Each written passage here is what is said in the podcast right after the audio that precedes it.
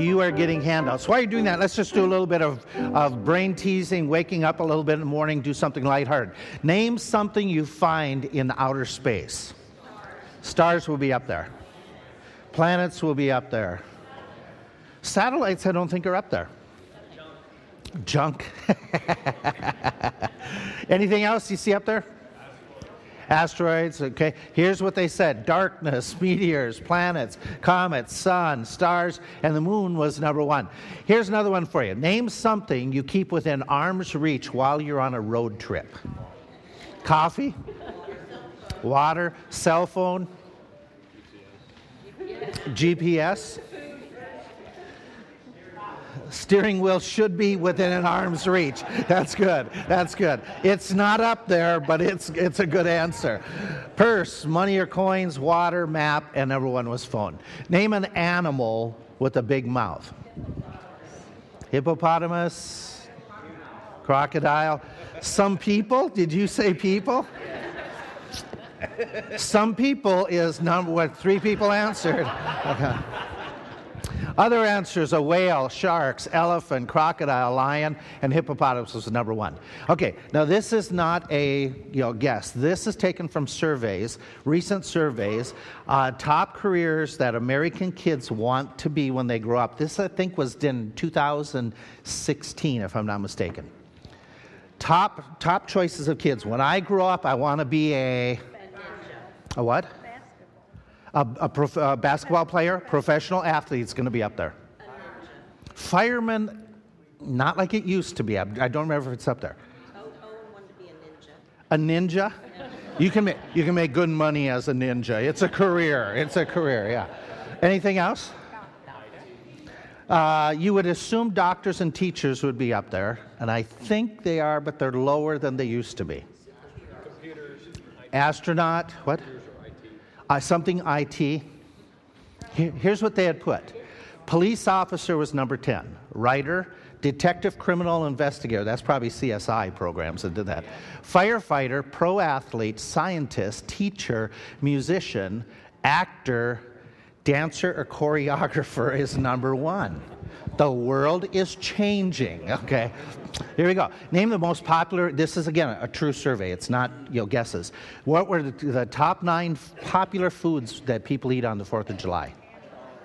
Hot dogs is there. Hamburgers is there. Potato salad. Potato salad is there. Shouldn't be, but it's going to be there if I'm not mistaken. What'd you say? Baked beans. Baked beans. I don't remember if they're up there. Corn on the cob, I think, is there. Coleslaw, ice cream, baked beans is there. there. Potato salad's there. Apple pie, watermelon, corn, hamburger, and number one. Oh, yeah. Okay. Name some things that people. Now, this is a family feud question. Okay. This is opinion. Name some things people come back from vacation with sunburn, suntans, souvenirs, sickness. You are morbid. Okay. Did you say death or debt? Okay. okay. Spending too much money. Debt is going to be there. Yeah, yeah, yeah. Couldn't sure. What, what a vacation. Okay. Here we go. Memories. a lot less money. Pictures and videos, new clothes, more debt. As suntan sunburn number one was souvenirs. Souvenirs. No sickness is up there, buddy. Okay. Name some things at home that upset you when they don't work. Kids? What's that? The heat. Okay, that. I, I, I'm not sure which ones of those are up there. Which ones upset you? Okay, TV, kids are going to be there. Mowers, computer, air conditioning, cable or dish, flashlights. Oh, I added this one husband. Okay. Okay. That wasn't really up there. Name that. Okay, those of you who are Philly fans, we're getting into spring training. Top 10 all time Philly baseball players. Mike Schmidt's there. Pete Rose, I think, is there. I think Ashburn is there. Carlton is there. Schmidt is there. Okay. Here's what this, and again, this is uh, this is from a official site. Okay. Cole Hamels, Curt Schilling, Pete Rose, Chase Utley, Tug McGraw, Ryan Howard, Richie Ashburn, Jimmy Rollins, Steve Carlton, and number one, Mike Schmidt. Yeah. For those of you who follow baseball, name the top. Now, this is a survey. This isn't a guess. This is. this is this is like one of the Forbes surveys or uh, recommendations. Top 10 worst gifts to buy your wife. Pots and pans. A gym membership?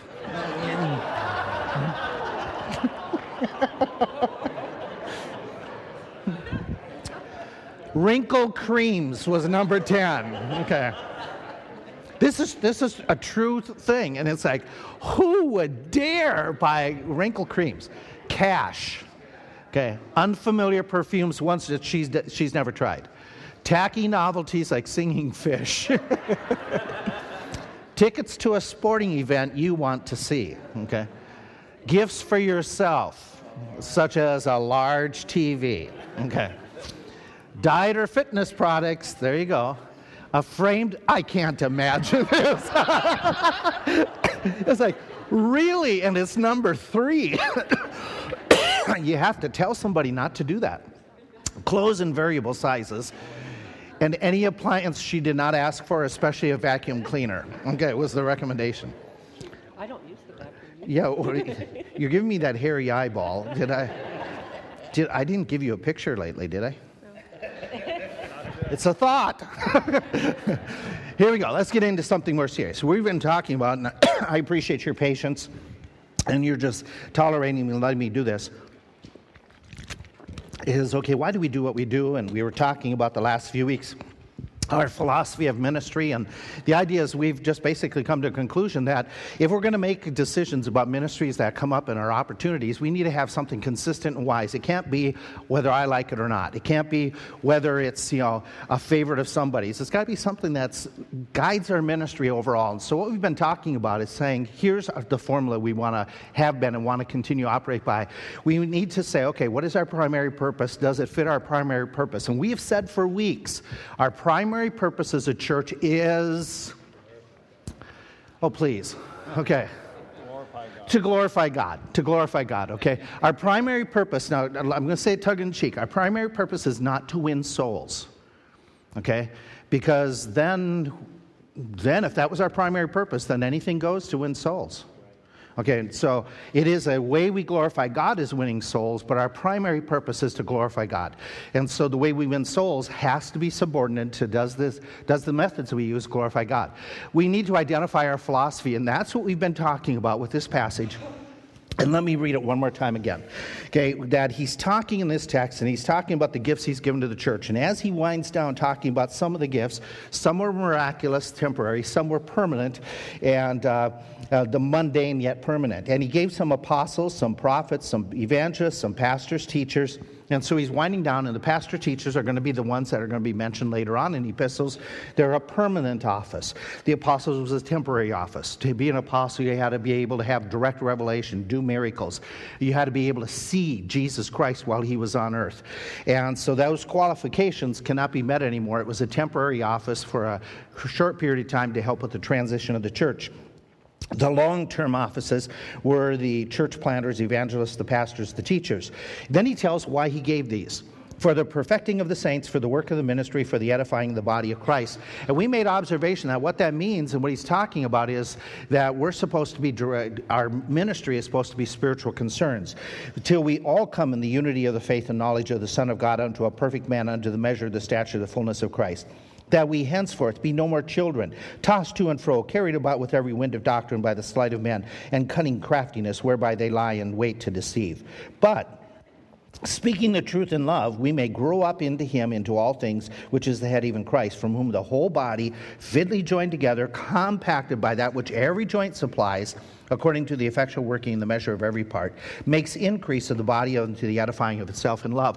And so the idea is that we're supposed to be ministering, that's uh, dealing with our spiritual activities. That's the primary business of a church, is the spiritual, not, not the social, not the. Um, the uh, educational, okay, uh, community level, we can do those things as outreach, but our primary goal is we're supposed to be ministering to the spiritual needs uh, of individuals. Then we made this other observation as church members, we're to help one another become more like Christ. That's mentioned in this text that as we grow and become more like Christ, fitly joined together, we're to help one another to become conformed to the image of Christ. Then we made this third observation that says, as the ministers, Okay? Our job is to equip you, that is to help you to grow in your faith, and that you can help others grow. Discipleship. That Jesus left us here that we are supposed to go and make disciples of all men and to minister in that facet. So that's our philosophy that says, okay, what are we supposed to do? We're supposed to be discipling you so you can disciple others. And we're not supposed to just provide you activities, we're not supposed to be entertaining, we're not supposed to be abusing or using you and overworking individuals so that we can sit on a high platform and everybody else do all the work. But as ministers, we're to equip you, to train you, to help you to be discipling other people. We talked about the process and that is get people born again, get them trained in the Word of God, get them committed, and keep on growing them to the point that then they turn around and are able to grow others as well. Where we're at is establishing our priorities. What do we hold as our values? What did we say that what, what we are as a church is our identity? Because we made this observation no organization can be all things to all men. Now, I used, I used the secular world as an illustration to just kind of imply and bring this all to uh, bearing that in all organizations, in all levels, that you see this in our society, that um, a lot of things. They, they identify and say, this is what we're going to be. Uh, our radio station is going to be a talk radio. Ours is going to be a 70s music or, or Goldie, uh, olden goldies, or ours is going to be you know, a Western. Uh, they do it in media. They do it in, in government organizations. Even the military says, okay, the several different branches of the military, they're going to have a different focus. That doesn't mean that they don't help in, in overlap, but Organizations pick and say, this is going to be our strengths. This is going to be what we're going to be identified as. And it comes up in all levels of our society and around the world. It's just, it's just part of being able to get things done well. And so what we do is we say as a church that should be us too. We should identify what are we going to do and work on doing those things well. And some of the principles and some of the the uh, priorities that we've chosen some of them, who are going to be our identifiable, traits, we can say, okay, thus saith the Lord, this is what we have to do. Um, some of them are going to be, what do we choose to do based upon our culture, based upon our focus. And I'll explain as we go through it. So, that means that we won't do everything that comes down the pike, everything that other churches do. Some other churches do really good jobs of bus ministries. Some churches do really good jobs with, uh, I think of the church down south, they developed a handicap ministry. And uh, they have a school, uh, Precious Gems. Is that right down in Greenville area? Okay. Uh, what's that? Hidden Treasures. Hidden Treasures is the name of the school and all. And so they've made that a focus, is that they're going to invest and do some of those types of things. And God bless them for doing it. That's, that's fabulous. And so other, others have chosen this is where we have the gifts, this is where we have the individuals, we have the interests, and we're going to focus. And so we've done that in years gone by, is we said, okay, here are going to be our priorities. Here's what we're going to be focusing on. And those are going to help us serve as our filters so that at times when we've seen a shift in the congregation and a shift in talents and gifts and abilities we can adjust as uh, but then at the same time we say we don't and we aren't going to try to be think, become everything and do everything that everybody suggests. If we do we'll get nothing done. We'll become you know the, uh, the jack of all trades but a master of Absolutely none. And so uh, we've made that our focus, and we've used this illustration last week that basically it's like your guidelines, your barriers, that as you're traveling along as a church, what are going to be our priorities? What's going to be those things that keep us to say, okay, here's what fits what we are going to do, what we are going to be. And uh, so we've uh, identified some uh, priorities. But I wanted, before I go any further, let me remind you of the warning. Uh, the warnings go this way that the, whatever we choose as priorities, they cannot contradict Scripture. They cannot contradict Scripture, okay? So we were going to say, well, what we want to do is we want to become uh, a church that is identified as no longer holding church services on Sunday, but we'll do them during other days of the week just so that we can accommodate people. That violates Scripture because the Scripture says that indicates that they were to gather upon the first day of the week. Okay, and so we can't choose something contrary to Scripture that would be our identifiable mark. Um, some of the traits, as I said, are going to be clearly Bible based. Some of them you're going to say, okay, we, we are going to uh, adapt to what we have chosen, but these, these traits then don't become, say, we adapt something. And we say, okay, we're going to adopt a certain, uh, one, of, one of the things we adopted is we're going to do, and we did this from the very beginning, we're going to have strong ministries in children's ministries. That has been our hallmark over the years. Active, strong emphasis on children and youth ministries. We do a lot of things with the kids. With the teens, we invest a lot of money in missions trips. Yes, no? Okay. And so that's what we chose to do. Does that mean, thus saith the Lord, a church is no good unless they take teens on missions trips? No, we can't say that. We can't say that. We have chosen as church, this is what we're going to do. We, re, we revisit that when we talk budgets and sacrificial Sunday, all those things. But, um, but we can't say just because we do it, Thus saith the Lord, everybody has to do it, unless we're following a specific Bible verse.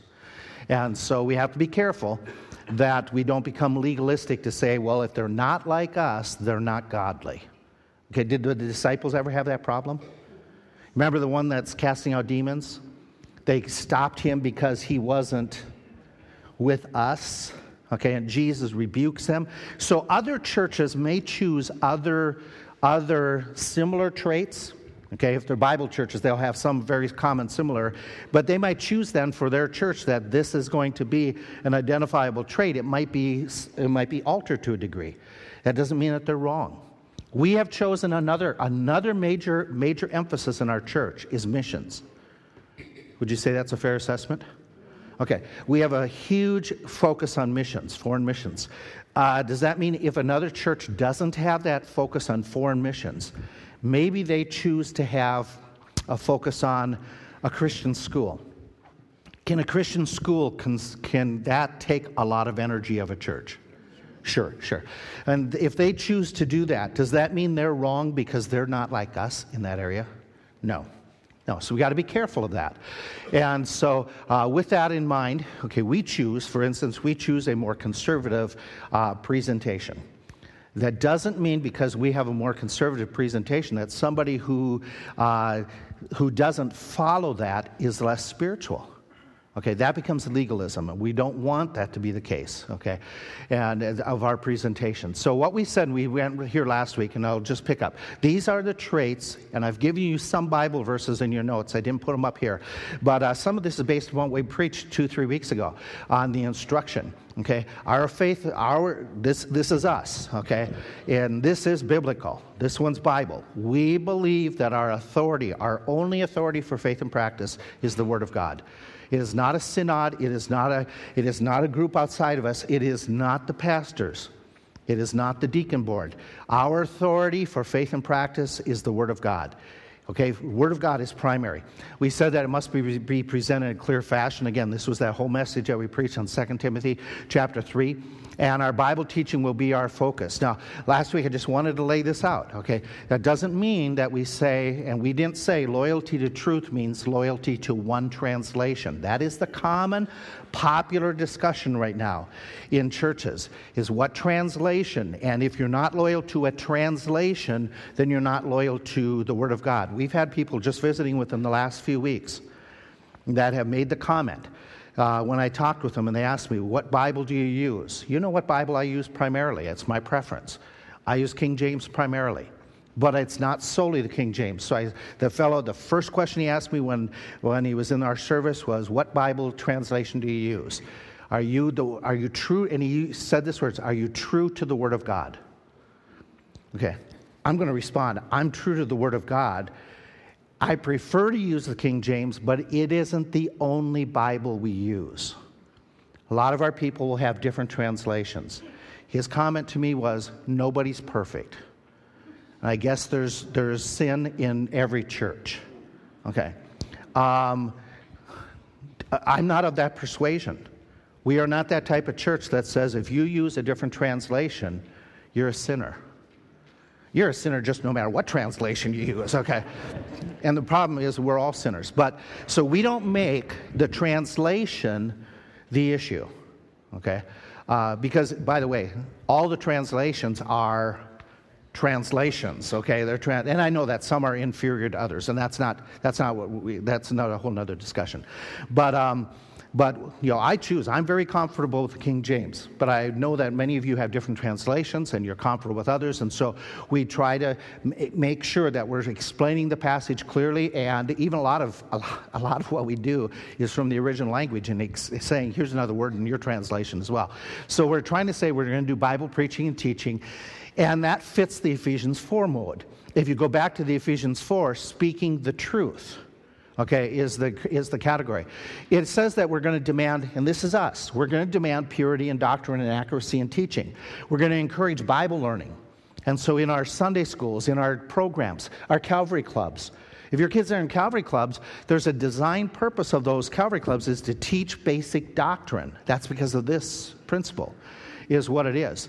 And so, because of our loyalty to what we say we want to be loyal to the Word of God, that impacts what curriculum we're going to use, that impacts uh, the music we're going to sing. We're not going to sing. Uh, yeah, we're not going to sing every song that comes down the pike that uh, is conservative.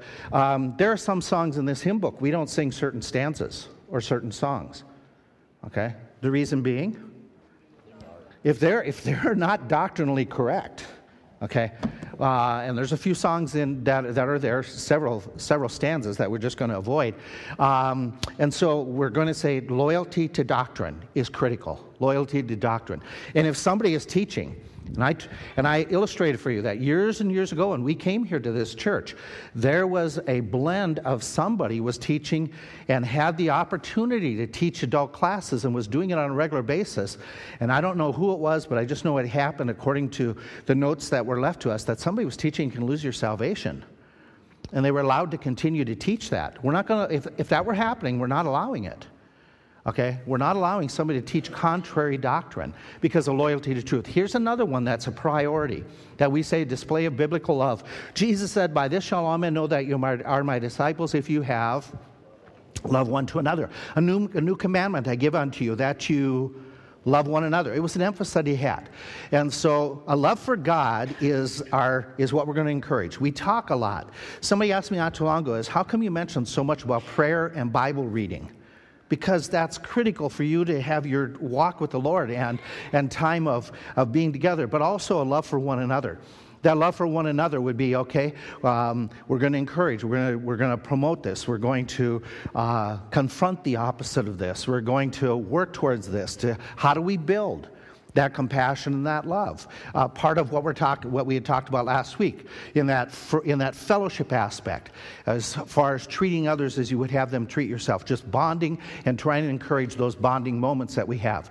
Local church-centered ministries. Uh, we believe that the Word of God says clearly, Jesus Christ said, "I will build my." church and the gates of hell will not prevail against it.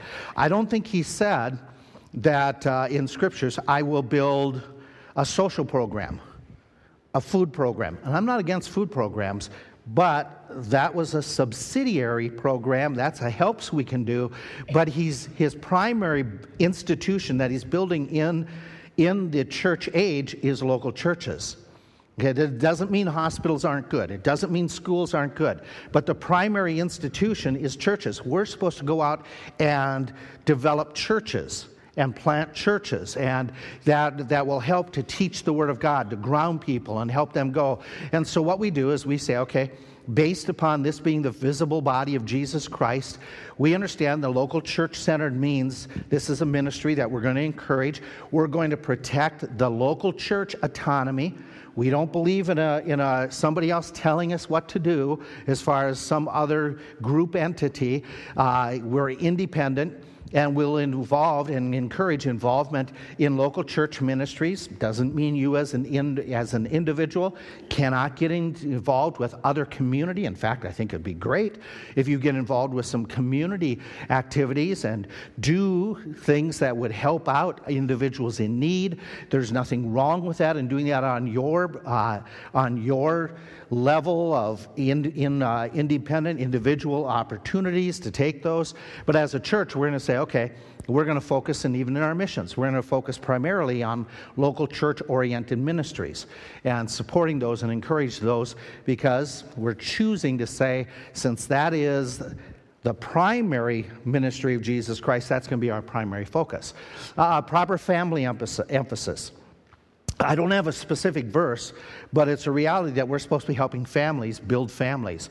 Um, we're supposed to be teaching uh, husbands and wives how to get along. We're to be teaching kids how they're supposed to be uh, responding to parents. We're supposed to be teaching and directing how parents train kids. The epistles keeps on saying, here's what the family's supposed to do, pass this on. So, with that in mind, we want to promote the traditional family. Okay, that would be the normal presentation that we're going to make. We as a church would say, okay, we believe in the traditional family. With that in mind, that says, okay, we believe that with the traditional family, what we want to do is we want to, uh, we want to encourage godly marriages. And we want to encourage people how to maintain a traditional nuclear family and how to develop that. That doesn't mean that it's wrong for divorced people to be a part of the church, not at all. I, am still, and I've shared this with you. There's a, there's a church back in our home area that they are a few hundred strong, and they say that they are proud that they don't have a single divorced person in their church. I don't know how they minister to and, and ignore the element of that community because 1 Corinthians 7 indicates there were some divorced people within the church. And we want to minister to people who go through that. That's a heartbreak. And I, I, I, they're welcomed here because they, they can contribute to a church. They aren't a second class citizen because a lot of those individuals who love the Lord, they had no choice in the matter. And so at the same time, we're going to encourage people to try to reconcile and try to rebuild, but uh, reach out and minister. And so, with that traditional family unit, we still would hold to the traditional family idea that the sex state, and gender you're born with, that's the gender God intended. And so that's uh, one of somebody comes and says, What do you believe on transgender? We don't think it's a biblical approach. God didn't, God didn't design men to all of a sudden change to become woman and vice versa. That's the, the gender we have is a gift from God for each of us and he made us that way. And so that proper family emphasis, emphasis would be okay, what we want to do is want to help families, want to help people who have gone through the difficulties of a loss of a loved one and, and assist them. And so, in helping families, we want to help and we don't want to split up families. And by the way, let me just throw this out. This is the way it, some of it practically works out. Are you required? We've been told this several times that we, we insist that the little kids have to leave the services. They can't be in here. You know, on a regular basis, I make the comment and I invite people. If you want to take advantage, you can use those ministries. We don't say from the pulpit, you got to get your kids out of here. Okay? Those junior churches are a choice for the parents. Okay? I've, not, I've never stopped a service and said, you know, if you have a baby in here, get the baby out. Do you, have, you, have you ever heard that? Okay, we, but we invite people to take advantage of those resources. Uh, and yet, some have, within our own church, have said that you're not allowed, they've told visitors, you're not allowed to bring children into the auditorium. Okay, that's not true. That don't, don't present our church as saying we don't want kids in the auditorium. Okay, that, that's a fallacy. That's an erroneous statement to make. And we just had to deal with that here in the last six months that somebody had told a visitor, kids, that the pastor doesn't like kids and doesn't want them in the auditorium when he preaches. Okay. Um, That, that's, that's not true. Okay? If you choose to have your children in the auditorium, that's your choice. You got to watch them. I don't. Okay? And I can outpreach your kid crying. So, uh, you know, I'll just, and if need be, I'll stop and go longer. No. Uh, so, we, we, we want to complement and help families out, uh, but at the same time, we don't want to compete with families. So, with that in mind, if you want to, if you want to take advantage of the children's ministries, take advantage. If you say your life is so busy and you don't want your kids to have to be in one of those ministries, that's your choice. Okay, you don't, that, that's your parental prerogative. And at the same time, we're not going to fill the calendar. And this is, this is an approach, this is how we approach the youth ministry. We are not going to have, I, I just, I refuse to let any, any of our youth men over the years, I refuse to let them have every week activities for the teens. If we did something every night of the week, or every, every week for the teens, and I understand the teens are already probably doing stuff, but if we add onto your plate every single week stuff for the teens, which we already have Sunday night, we already have Wednesday night for the teens, if we add every single week, what's that going to do to you as a parent? It's going to take time. And I wanted, I need time with my kids without the competition. Uh, I have enough competition. I don't want the church to be a competitor. And so we've, uh, we've tried to stagger things. We try to complement, not compete with your family unit. And so we want to help. We want to provide ministries that would help you to train and disciple your children. Calvary Clubs is, is wonderful that way. TNT is wonderful in helping to train and to develop the disciplines of it. And again, they're there. They're available for you to take advantage of them. The junior churches, all the junior churches, Pastor Tony tries to put a lot of energy in to make sure they're not all repetitious, saying the same thing. But we have uh, in, in the various junior churches, that are given for the different services, that there is a variety of teaching that's being done. Some basic Bible stories, then building up and trying to keep it so that we are training the kids and also it assists you, helps you if you need tools. And so we believe in that family emphasis, that's how it works out. And so we want to build up family ministries help out. We want to we've started the uh, you know like the young marrieds type thing. Let's try to help the parents and did some focus on parenting and on couple relationships. Um, you, when we do when we do weddings we want to be able to do the uh, premarital all those types of things. There's another area that we say is very important that we have chosen to say this is going to be a hallmark. We want personal integrity. And personal integrity of a church is basically saying, okay, there's supposed to be godly conduct by the members of the church. There's a godly lifestyle. If there is an ungodly lifestyle, what are we supposed to do as a church? Galatians 6, we're supposed to go, and if we see one overcome in a fault, we're supposed to go them with a spirit of meekness and fear. We're supposed to try to recover them who have been spiritually, they've had a broken bone. If we see somebody who's living in a, in a, in a way that is really de- detrimental to the testimony of Christ. We're supposed to go to them and go as one or maybe then two or three and supposed to be able to help them to recover to a point where they're living godly.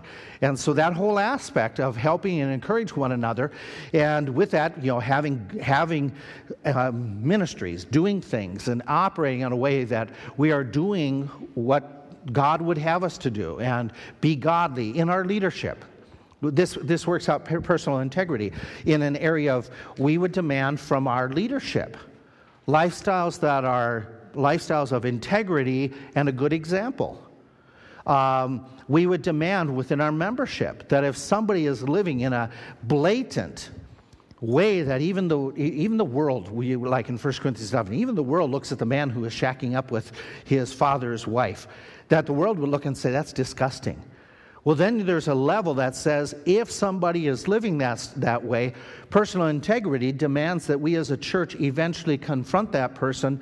And the terminology that we often use is church discipline. Let, let's, let's start working church recovery. Okay. Recovering the individual, not just you know putting them down, but trying to recover the individual. Uh, we will do that We have done that. And it's not that we're glad to do it, but we believe that that is a biblical formula that says personal integrity is really, really critical. And even as a church, um, some of the most frustrating things, like when we build, are uh, what do you call them? The uh, what is what are they? The government always requires the uh, codes. Some of the codes are just plain goofy. Okay. Um, no, we got away with it yeah, a friend of mine, a friend of mine um, in ministry, they had a baptistry that's it's was like over here, and it was sunken into the floor, and their local community said you have to have a ramp of some sort for handicapped people. And so um, that, that was obvious. You couldn't put a ramp in. So they said, okay, we're going to require that what you do is you buy one of those chairs that are lifts that are all automated and it'll take the person, it'll put the person over, it'll put them into the water. And the automated one that they had, that they, was recommended, would take them all the way below the level of the water, like an immersion. But it would stop for a few seconds before it would start bringing them back up. And so my friend went to the community people and said, if we use that one, we could kill somebody. And they said, well, then, then just stop baptizing people. Okay. Well, now you have the issue of freedom of religion. Okay. And so they had to come up with a compromise situation, but they had to have to have a compromise situation because he still wanted to obey the authorities, but what the authorities were asking was more risky than lifting the person in. So they had to come up with something. When we built this, um, we put that ramp out here. If you've ever walked out and done this hallway, there's that real long ramp. Okay? And it cost us, man, I'm, I'm going to guess if one of you guys might be able to help me out, $15,000 just for the ramp. And it was like, okay. But we, at the same time, and, and then, so we can ramp somebody all the way up to the tank. Now, don't, don't tell the authorities. We can ramp them all the way up to the tank, but then to get them in, okay, just, there's no ramp, okay? So it's like, okay, they want us to take a ramp up to the tank, but when we put them in, Okay. Um, but we, we did it for one reason this personal integrity. Okay, we needed to oblige the codes. And so, uh, up in the balcony, we, um, when we built this, we didn't have to put an elevator in. We got away without an elevator because we said we would never divide off the balcony to be in a separate classroom. So, whatever happens, you know, the balcony is always privy to what happens here. But if we were to all of a sudden section that off, for an extra classroom, then we would have to have an elevator put in. So after the building is built, in our minds it's like, oh, should we ever should we ever close off the balcony? The government will never know. But we would know. We would know that before the Lord, we said we would never do that. And so personal integrity says we'll obey the authorities over us. We'll do what's right and we'll clean up our own house. We'll address certain things. Here's an area of unity of the body. Let me explain how this one unfolds. You see the passages that talk about being united. We recognize that as a unity of the body, every member is important. Every member can contribute to something. And that means that we are supposed to be concerned one for another and try to promote that and encourage that. We're supposed to do things that would not stumble other, other believers. So we would say, okay, we're not going to do some activities, or we're going to be careful that if somebody's really struggling, like you, you would personally, we want to be careful not to do that as well, that we wouldn't stumble somebody because the unity of the body. But it goes a little bit further. Um, it, unity of the body means that we're going to work and do things together. Unity of the body, for, for instance, unity of the body, by the way that we have applied it here, is that uh, let's just I'm, I'm just going to take take uh, any group for that's meeting on a regular basis a sunday school class let's do the young adults. The young adults if they say hey we had a missionary in and that missionary was here for the missions conference and we are as a class going to totally support a missionary separate from the rest of the church. And we're going to we're going to just do our own missions. That's not unity of the body. Unity of the body is we are supporting missionaries together. And so we have a, taken that approach. In fact, in our missions policy and in our constitution, we have it that unity of the body, when it comes to finances, unity of body is somebody can't financially do something separate from the church budget. Just, you know, a Sunday school class, they want to go and do their own thing. Can't do it because it's all, we're under a unified system. And so we didn't want to divide the body in that regard. And so we, we said, okay, even in the matters of finances, even in the matter of missions, that they might, they, if they want to do something with letters and things like that, but not take on a missionary for regular support and say, this is our college and career missionary and the only one that we as college and career are supporting in the church. And it's like, wait, you, you can't be a separate entity within the body. In fact, in, in my mind, okay, and this may be goofy, I'm sure, but in my mind, uh, we talked about it years ago. Should we make the upper room, which is at that end of the building, should we make it a separate room, just a rec room? Because um, we were approached by some parents and some teens. Can we have a rec room for the kids so that after church, the teens can go to an area and it's only the teens allowed?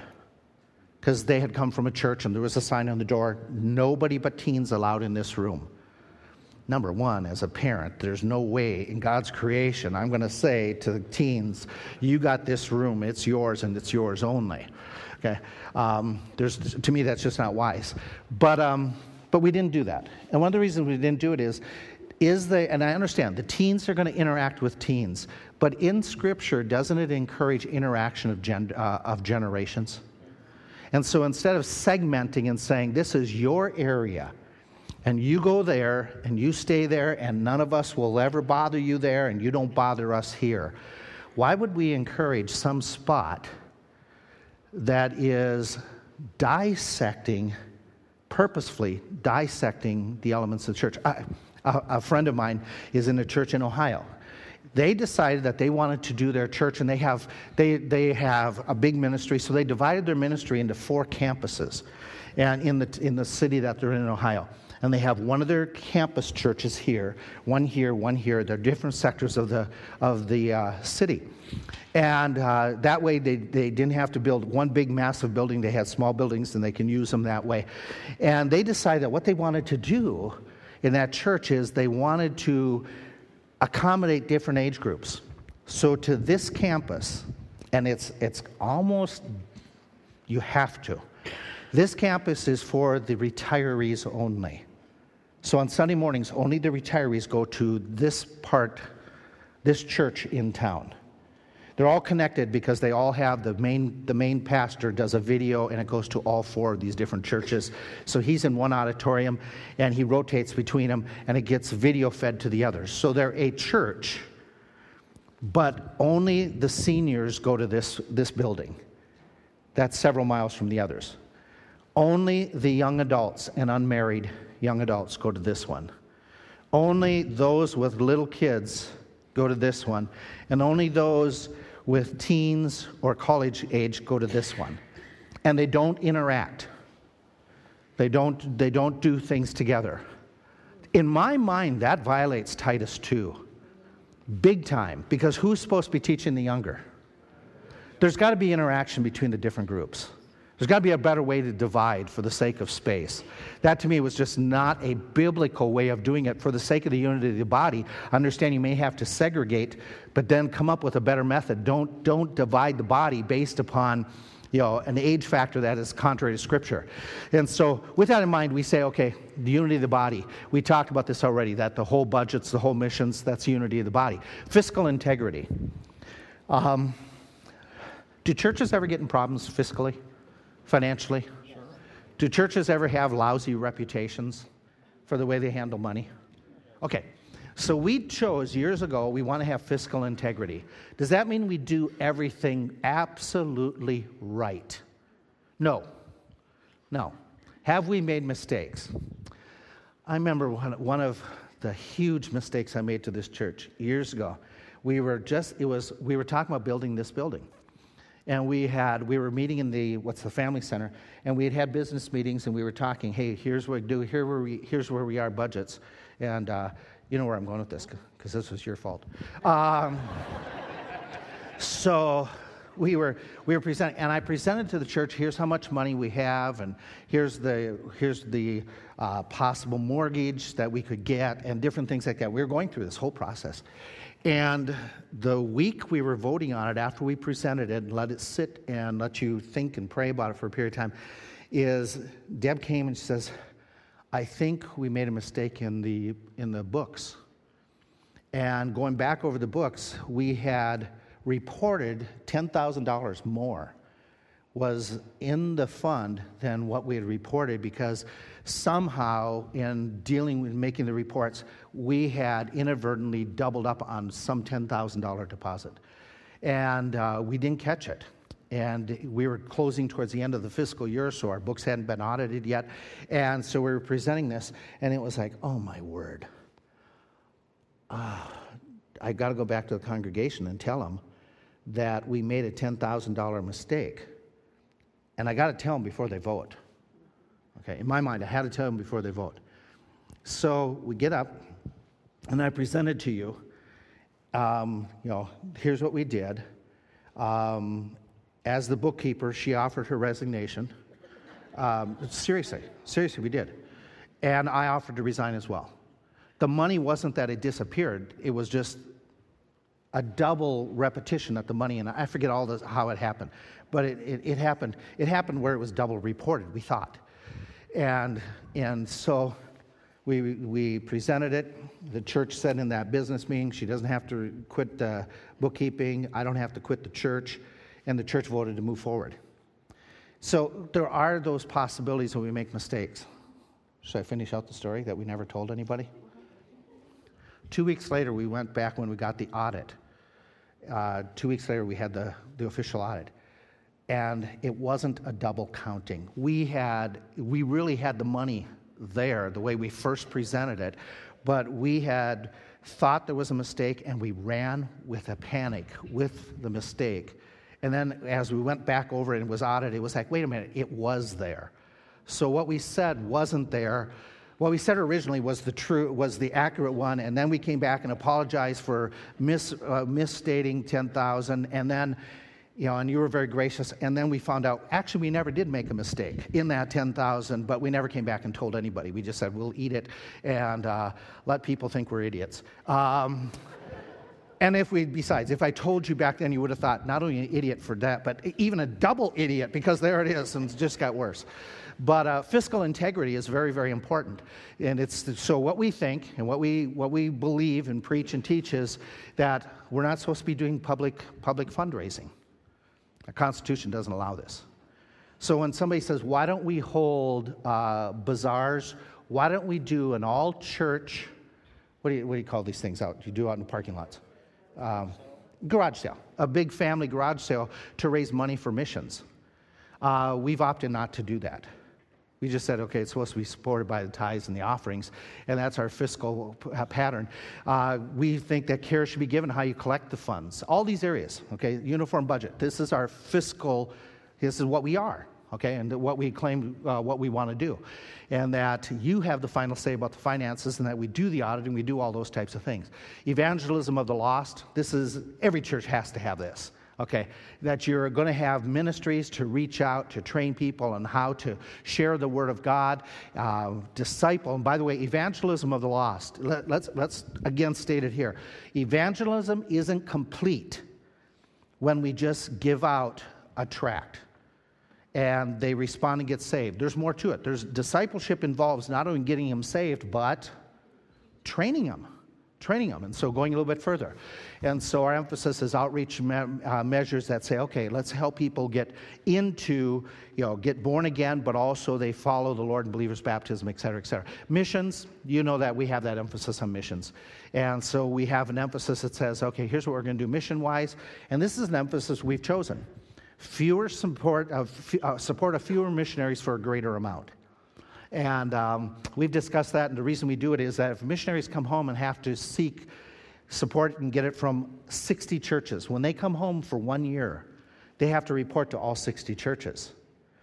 If instead of having 60 churches that support them for, you know, whatever it may be, you know, $200 each, why don't we support missionaries for several hundred dollars and reduce the number of churches they have to report to?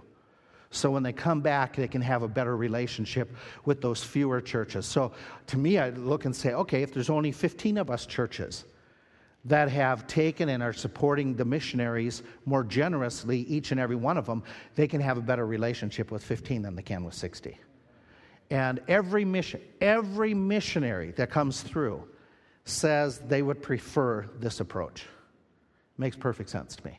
And so we've, uh, we've decided that we want to promote missions and interaction with, between you and the missionaries. And uh, we, want we will only support those who are of the same church centered basis of what we're doing. Now, some of them are training the pastors, some of them are, are assisting churches, but there's church focused ministries, is what we choose. Mentoring a new generation, this is the one that we chose from the very beginning that said what we want to do is we want to reach the next generation. We want to train them. We want to have strong ministries for the kids. We want to have active ministries for the teens that they think and they want to serve the Lord. And so we want to train them in doctrine. We want to systematically teach the kids so that they understand the Word of God when they leave here. And uh, so our, our three M's that we talk about that's been brought up frequently is we want the kids to have mentoring ministry and good memories of serving the Lord. So we invest a lot of time and energy, uh, you know that by staff personnel, things like that. We uh, invest a lot in mentoring a new generation. The, um, the idea is that what we want to do is encourage even some of the young people to consider vocational ministry lifetime ministry, whether it be pastoring or teaching or, uh, or missions around the world or you know, Bible camps, things of that sort. We want to encourage that. And so we want to help and encourage. And we even had a program that some of those who were in those vocational trainings for their master degrees, we could help them out financially with some of the gifts that you gave, uh, gave to that. Biblical separation is a hallmark. It is a biblical hallmark that says we are and understand we're to be separate from the world, not to act like the world in attitude and actions. And so, what we want to do is we want to have purity at the same time present the gospel. We can do it in fun, but we can't do it in a risque fashion.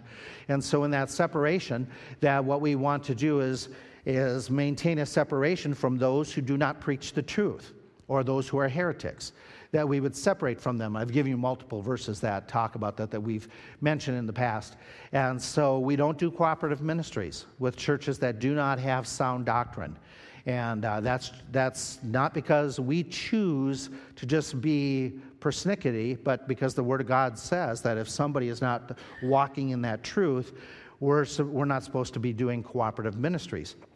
And uh, so that means, okay, we're not going to get together. If all the churches in town say, let's, let's do a uh, Franklin Graham crusade in the area, and we're not going to stand on a platform saying we're standing here next to some whatever, uh, Presbyterian or Catholic guy and saying we all believe the same thing. We don't all believe the same thing. And if people got born again in that setting, I'm not going to say you can go to any one of these churches. They shouldn't.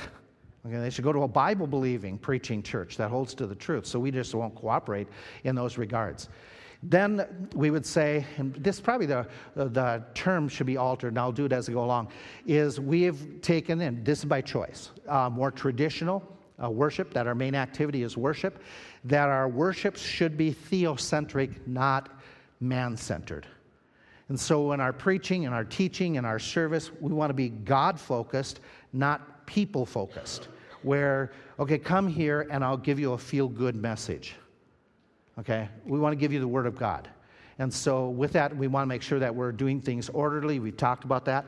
Um, conduct our, our opportunities to teach the Word of God on a more uh, regular basis. And yet, I want to I want to clear we are, even in our style of worship, we want to be current, but current conservative. What I mean by that is, uh, even our, our dress, we want to be current, but we want to be current conservative. Uh, our style of music, we want, to, we want to be conservative, but is it evil to use music that's written today that is, that is biblically correct and very conservative. There is no thus saith the Lord. It has to be written prior to you know, 1999 in order to be good music. And so we will use some current written music that is done in a conservative fashion. And, uh, and to me, that fits into this mold of that traditional idea. Now, putting it all together, that leads us, this is how we do what we do, is we look and say, okay, these are our barriers. This is how we operate. This explains to you how we go about what we do based upon all of these guidelines that we have chosen. Now, others may choose other guidelines. These were the ones that the staff we put together years ago we have found to be very helpful in guiding us and they seem to still be relevant to what we're doing. Speaking of relevant to what we're doing, it is now 1016. Let's get relevant by doing some visiting and getting ready for worship. Thanks.